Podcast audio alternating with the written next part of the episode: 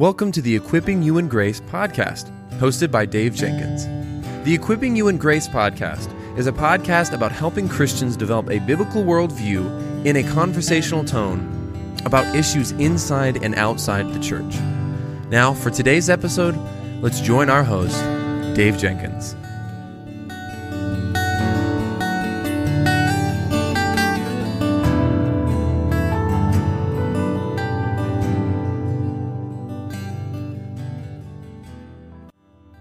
Welcome back to the Equipping You in Grace podcast. Today I'm going to talk to you and pick up on some themes that I talked about last week in my end of the year report. And the title for this episode is, is uh, Reading and Studying the Bible in 2020. I spent two and a half months from the end of August of, of uh, this year, 2019, until about the middle of October of 2019 thinking about this subject. In fact, I wrote a book, which Lord willing will come out in 2020 by the end of it or sometime around there. It was on the problem of biblical literacy and what to do about it. So I'm going to share some things that I've been thinking about and on on this. I want to I want to talk about something I said in the previous episode and I and I expounded on, it, but I want to talk about it some more. Um, I said at the at the towards the end, I said that this year we want to continue providing trustworthy resources to focus on the Bible and help people to grow in the grace and knowledge of the Lord Jesus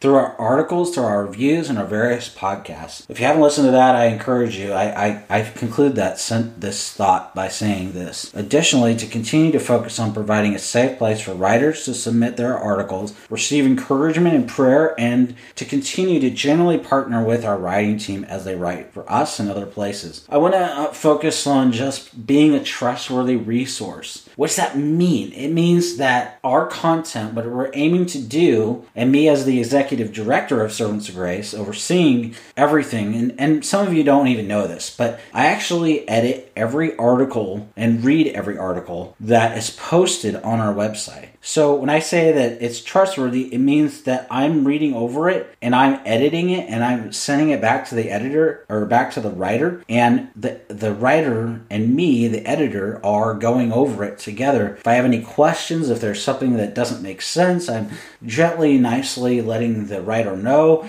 and and we're working it out before it's published. So so you can trust that you're going to get a, a helpful article, a biblical art, definitely a biblical article, hopefully, prayerfully, a very practical article. This is this is important because you know we the problem of biblical literacy is is one that I think exists because there aren't enough resources for the average layperson. There's not enough uh, material out. There's lots of material out there for pastors, but but what's out there for the average layperson is by and largely not a trustworthy resource. It's not a. It, by that I mean it's not rigorously biblical. It's not faithfully grounded in the text and and it's uh, it doesn't need to for, for, that audience it needs to be written in a read highly readable way. Um, but it doesn't have to sacrifice biblical truth. Like you can explain the meaning of theological words to the average layperson and they get it but you have to explain them in a in a way that they understand. And you know that's that's challenging but it's it's doable. People want are hungry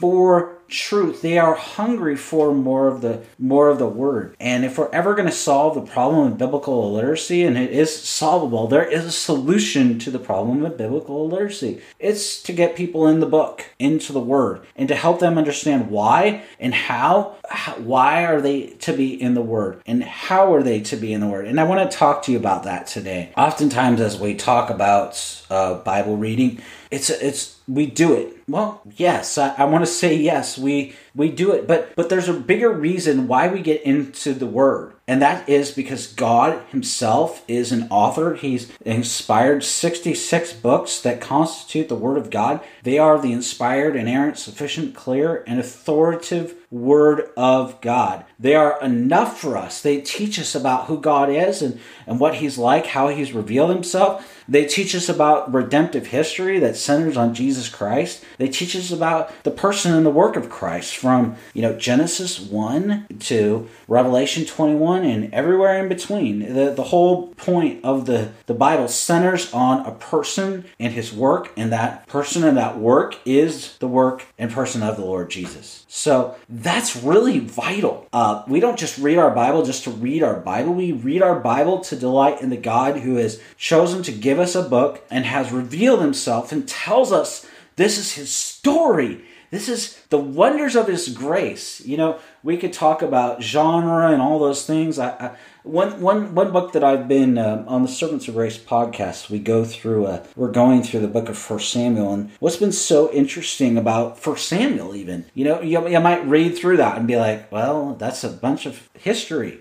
Yeah, you're right. it is a bunch of history. But, but let's get into that why are the historical books there in the first place? Well, they're they're part of the grand narrative of of the Bible. They tell a, a specific part of of Israel's history. There, that's important. Why? Well, because you, the, the, it's it's vital to understand what God was doing in the books of history. You know, and in First Samuel, the writer uses comparison and contrast through the characters that he uses. So, for example, what does Saul show us? Well, the, the people of Israel, they wanted a king. They wanted a king, and so God gave them a king. And Samuel anointed Saul. And but what does Saul do? Saul doesn't lead in a way that he was told to do. Instead, he leads in a way that is contrary how God wants him to lead. And he does this over and over again. He he has kind of a half-hearted worship. He he offers his worship to the Lord, but it's half-hearted worship. It's half-hearted obedience, which is to say that that's no obedience. It's zero obedience. Half-hearted obedience is disobedience, period. There's no such thing as half hearted worship, and there's no such thing as half hearted uh, disobedience. We are either whole, whole, obedient or we are not obedient. That's how the Bible speaks about it. But Saul is, is is an example of disobedience. And over and over again, Saul is contrasted with Samuel and in particular with, with David. We we see in King David, he's not king at this time, but he's been anointed to be king in 1 Samuel. But he hasn't taken the, the office of king yet. Um, he'll do that later in, in 2 Samuel. But the, the thing is this what does that show us? It shows us the Bible uses a, a number of uses narrative you know, epistles and poems and, uh, you know, on and on. But here's the thing we have to understand not just the genre, but what is the author trying to do in the genre that he's using? Well, here's another example of, of comparison and contrast. The writer in First John is like what I just mentioned in First Samuel, in that uh, John wants to use comparison and contrast light and darkness. You know, you, you love the Lord or you, you don't. You know, it's it's it's um it's just different. It's a little bit different, but the point is the same. We have to read the the the the particular book that we're reading in the Bible. Let's talk about Leviticus. Many people you'll you'll read Genesis and Exodus and you'll get to Leviticus and you'll str- you'll struggle. You'll struggle. I want to challenge that. I want you to understand what's happening in Leviticus. Leviticus is, is, is, a, is a challenging book to, to read, but keep reading. Keep reading it year after year after year, word after word, chapter after chapter. Keep reading it. But and, and, and read it this year, understanding what it, what it's trying to do. The book of Leviticus is trying to get us under to understand how the Lord is holy, holy other than us. He is the, the Bible call the theologians call uh, the holiness of God the controlling attribute of God. That meaning that if we have to define have one characteristic that defines God, who he is and what he's like, he is holy. Now when we now when I say that, some people say, well, you what about his love and his goodness and his justice and his mercy? Yes. Yes to those things. Yes to those things also. But if we have to just define, describe who God is and what he's like, he is holy. He is other. He is separate. You know, he is, you know, beyond our, uh, without, apart from divine revelation, we cannot know this God. He, he is wholly other than us. But he has chosen to reveal himself in the 66 books that constitute the Word of God. As, as I said, we, we get to delight in this God who has spoken in his Word. And let me just say this there are those out there that, that say that God is still speaking today, and that's not true. It's like the, the old quote says when when um, if you want to hear God speak, read His Word out loud. You know, even just read it out loud to yourself. You're hearing God speak through His Word. If you want to hear about God, read His Word. If you want to hear Him out loud, I just said, read His Word out loud. There's no need for further revelation. God has spoken finally and fully in and through, and and He speaks through His Word by His Spirit. That's why faithful expository sermons are so essential. So it's not, we talked about why, but how? How? Well, we, have been talking about how. Understanding what you're reading, why it means what it means, helps us to, to get to, okay, we, we understand some of the art overarching concepts in a book. So like when you read, when you read uh, Romans or Ephesians or any of Paul's epistles, you can see there's clear breaks he uses in Romans. He uses therefore in uh, in in Romans five one and in in uh, Romans eight one and Romans twelve one, just off the top of my head, and he uses those to help us to understand what has come before us and how he's building on it now. Now, in particular, this is important with Romans 8 1, which says, There's therefore now no condemnation for those who are in Christ Jesus. Now, if you're in Christ, you're that means that you're his friend, as Jesus talks about in John 15. You are part of the vine. You are his friend. You have union with Christ. You've been united to him by faith for the purpose of having communion with Christ. The reason that we read our Bibles isn't just to check off the list. The reason that we read our Bible is because we want to uh, be grow in our friendship with the Lord and in our communion with the Lord. And so we read the Bible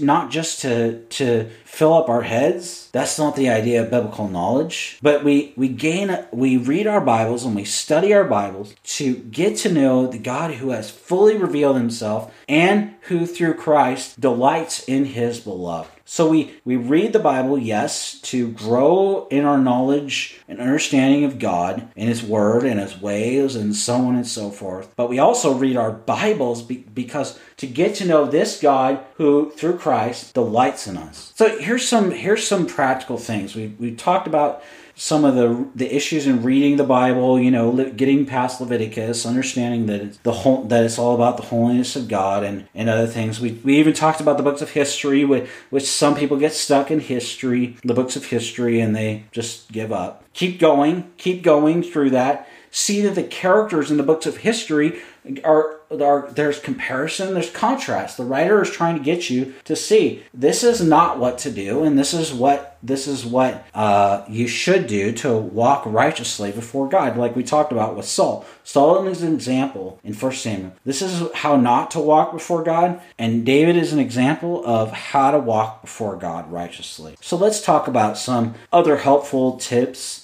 uh, on reading the Bible. Well, I love to open my Bible and and read the Bible, um, but I also in the last couple years I've I also commit regularly daily to listening to the Bible. Some people ask me, "Well, what are you reading?" Well, that's usually whatever book I'm I'm working on studying. So I I, I read and listen uh, to First Samuel over and over and over again. I want to get in the mind in the. I want to understand what is the overarching purpose of this book and how does it fit into the, the story of the scriptures? What, what are what are some things that stand out? And i've shared some of those things uh, about first samuel. But this is the kind of thing that i want to do with i don't want to just i mean i read through the bible too but i want to spend more time in a particular book and i would commend that for for more understanding of God's word. Uh, just spending time, maybe maybe the maybe the thing to do for many of you is um, say your say your pastor is preaching through a book.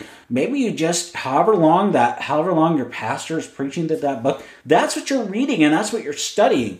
You're just in that book. You're just immersing yourself in it. You're gleaning from what your pastor is saying on the Lord's Day on Sunday, and you're also studying it on your own. You know, that's a that's a good way to spend your time with the Lord. Uh, also, you know, oftentimes pastors do you you gather in a small group and you talk about uh, the pastor's sermon. That's an awesome time to to share what you're reading and you're getting out of the sermon, and, and also in your own time of study. These are just some some practical things. You know, some of you are more auditory, so you, you really do need to listen to the Bible.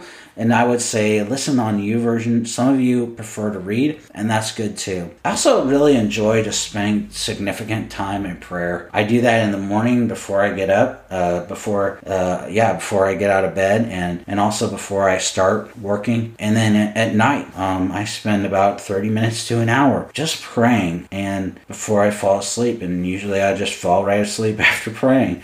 You know, it's it's really important to be spending time in, in the Word and in prayer, and you know, you have to figure out what what works for you. You know, whether that's time in the morning or time at night. Um, but don't what what you shouldn't do is don't do it at a time when you know you're going to be tired because you're going to fail. And then you're going to give up. Find a time when you're awake. If if you work early in the morning maybe that's at lunch where you spend that time in in the word. Or you know, maybe you need to carve out some time when you get out get home from work. Um, or use that car ride. Use that car ride to to work. Listening to the bible. I, I highly recommend uh, the version of the bible. Um, you can you can listen to the esv the nasb and multiple versions. Just start spending time reading and listening to scripture, feeding your heart and your mind with the word, that is just so critical. Uh, for articles, articles and things that I work on, those types of things, I, I have Logos, so I use that mostly for word studies and commentaries. I, I enjoy that. You know, I,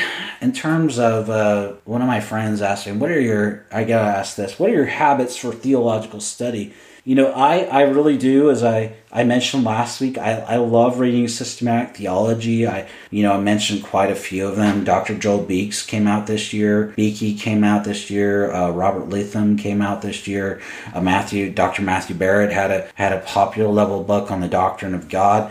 Um, I own probably over two dozen systematic theologies, not even books that cover various topics of systematic theology, just systematic theologies. I, I love to read the, the subject. You know, I, I love to read new and old books. But the one thing that I want to say here is this reading good books is good, and I commend that absolutely. You know, we, we have a whole podcast that where I interview authors. This one, Equipping You in Grace, that I'm talking with you and that's that's important. But don't ever confuse the, these two ideas. Prioritize reading your Bible over reading the new and old books. You know, prioritize reading your Bible over the newest and the latest books. We we have one book as Christians that is inspired, that is inerrant, that is uh, you know clear and sufficient and authoritative and that's one book that, that testifies of the person and work of Jesus Christ. And that book is to be read.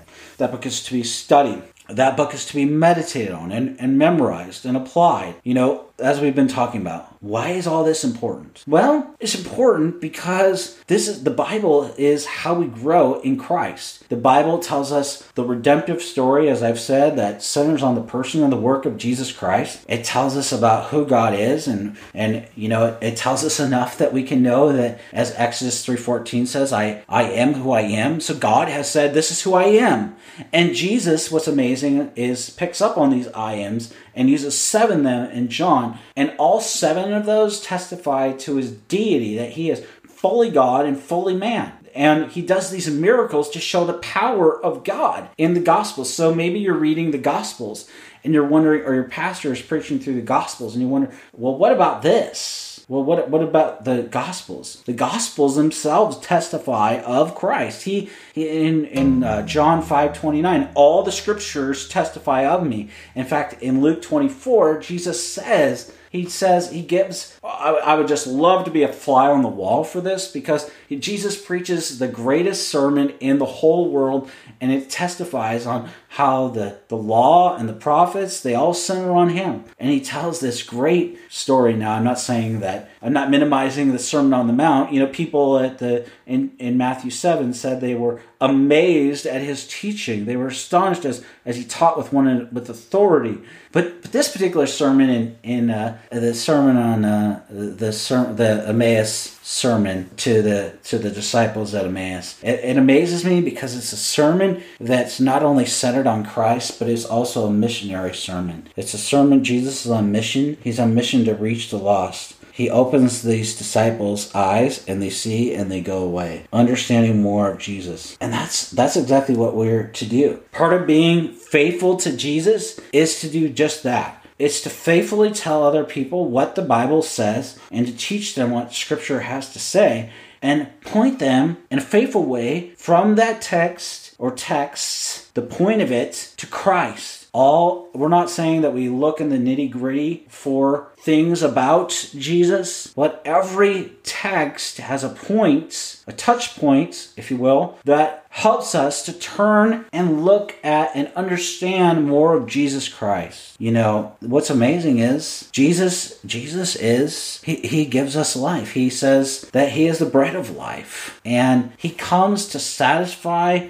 our soul that needs true and real satisfaction. And how does he do that? How do we know that we can be satisfied by him? Like like Psalm 40 and Psalm 42 tells us that as, as a deer panteth for water, so my soul longs for thee. Well, what, what has Jesus provided for us? He provides the living water because he is the bread of life. He is the good shepherd who lays his life down for the sheep. He is he is our Passover lamb. You see, all of the Bible connects to Jesus. It tells the beautiful and wonderful and lovely story of Christ alone. So, yes, we can read new and old books. Absolutely essential. Absolutely essential. But let's spend just as much, if not more time, reading our Bible. For some of us, that's going to mean we read less and we spend more time in the Bible. Guess what? You will never regret spending more time in the Bible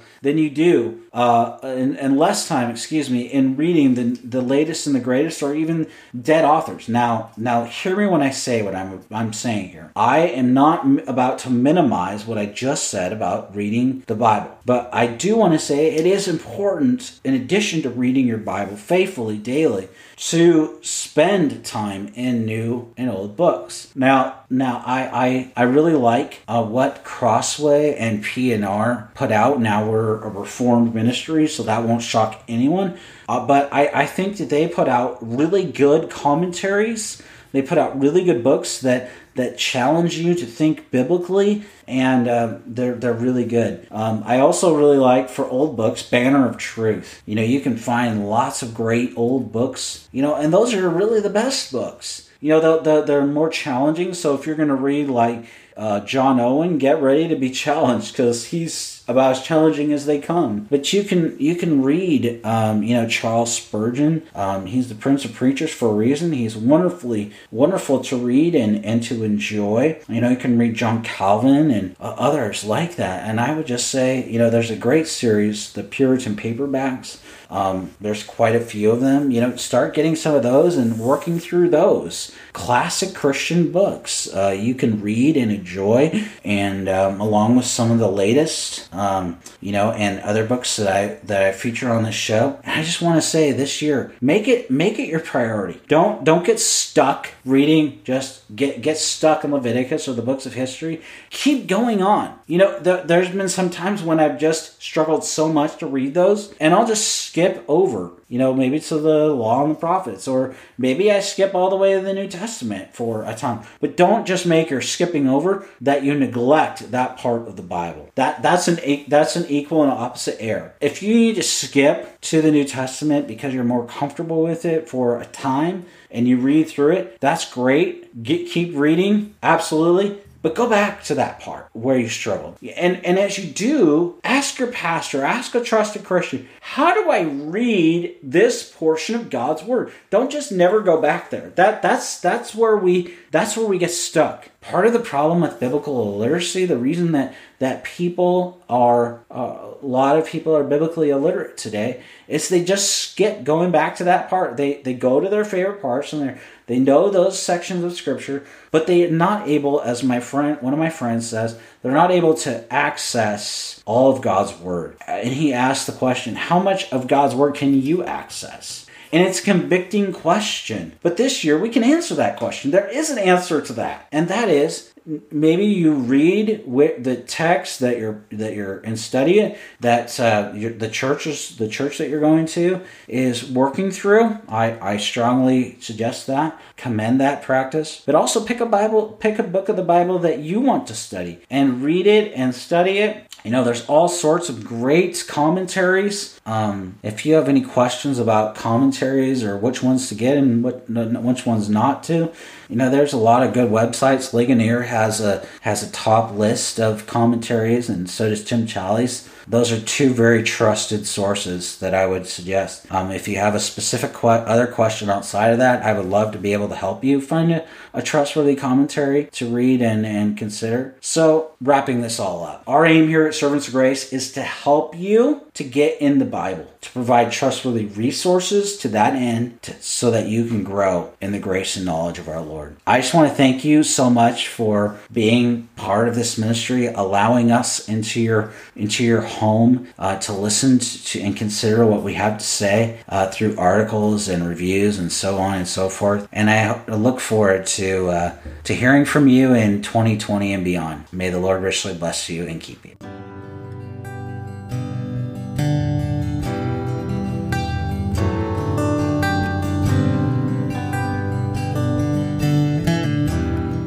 Thank you for listening to the Equipping You in Grace podcast. If you enjoyed it, please subscribe, rate us on the app, and share this with your friends and family on social media. If you want to find us on social media, you can find us on Twitter at Servants of Grace, on Instagram at Servants of Grace, or by searching at Servants of Grace on Facebook. You can also find this episode and many others like it on the front page of our website, servantsofgrace.org.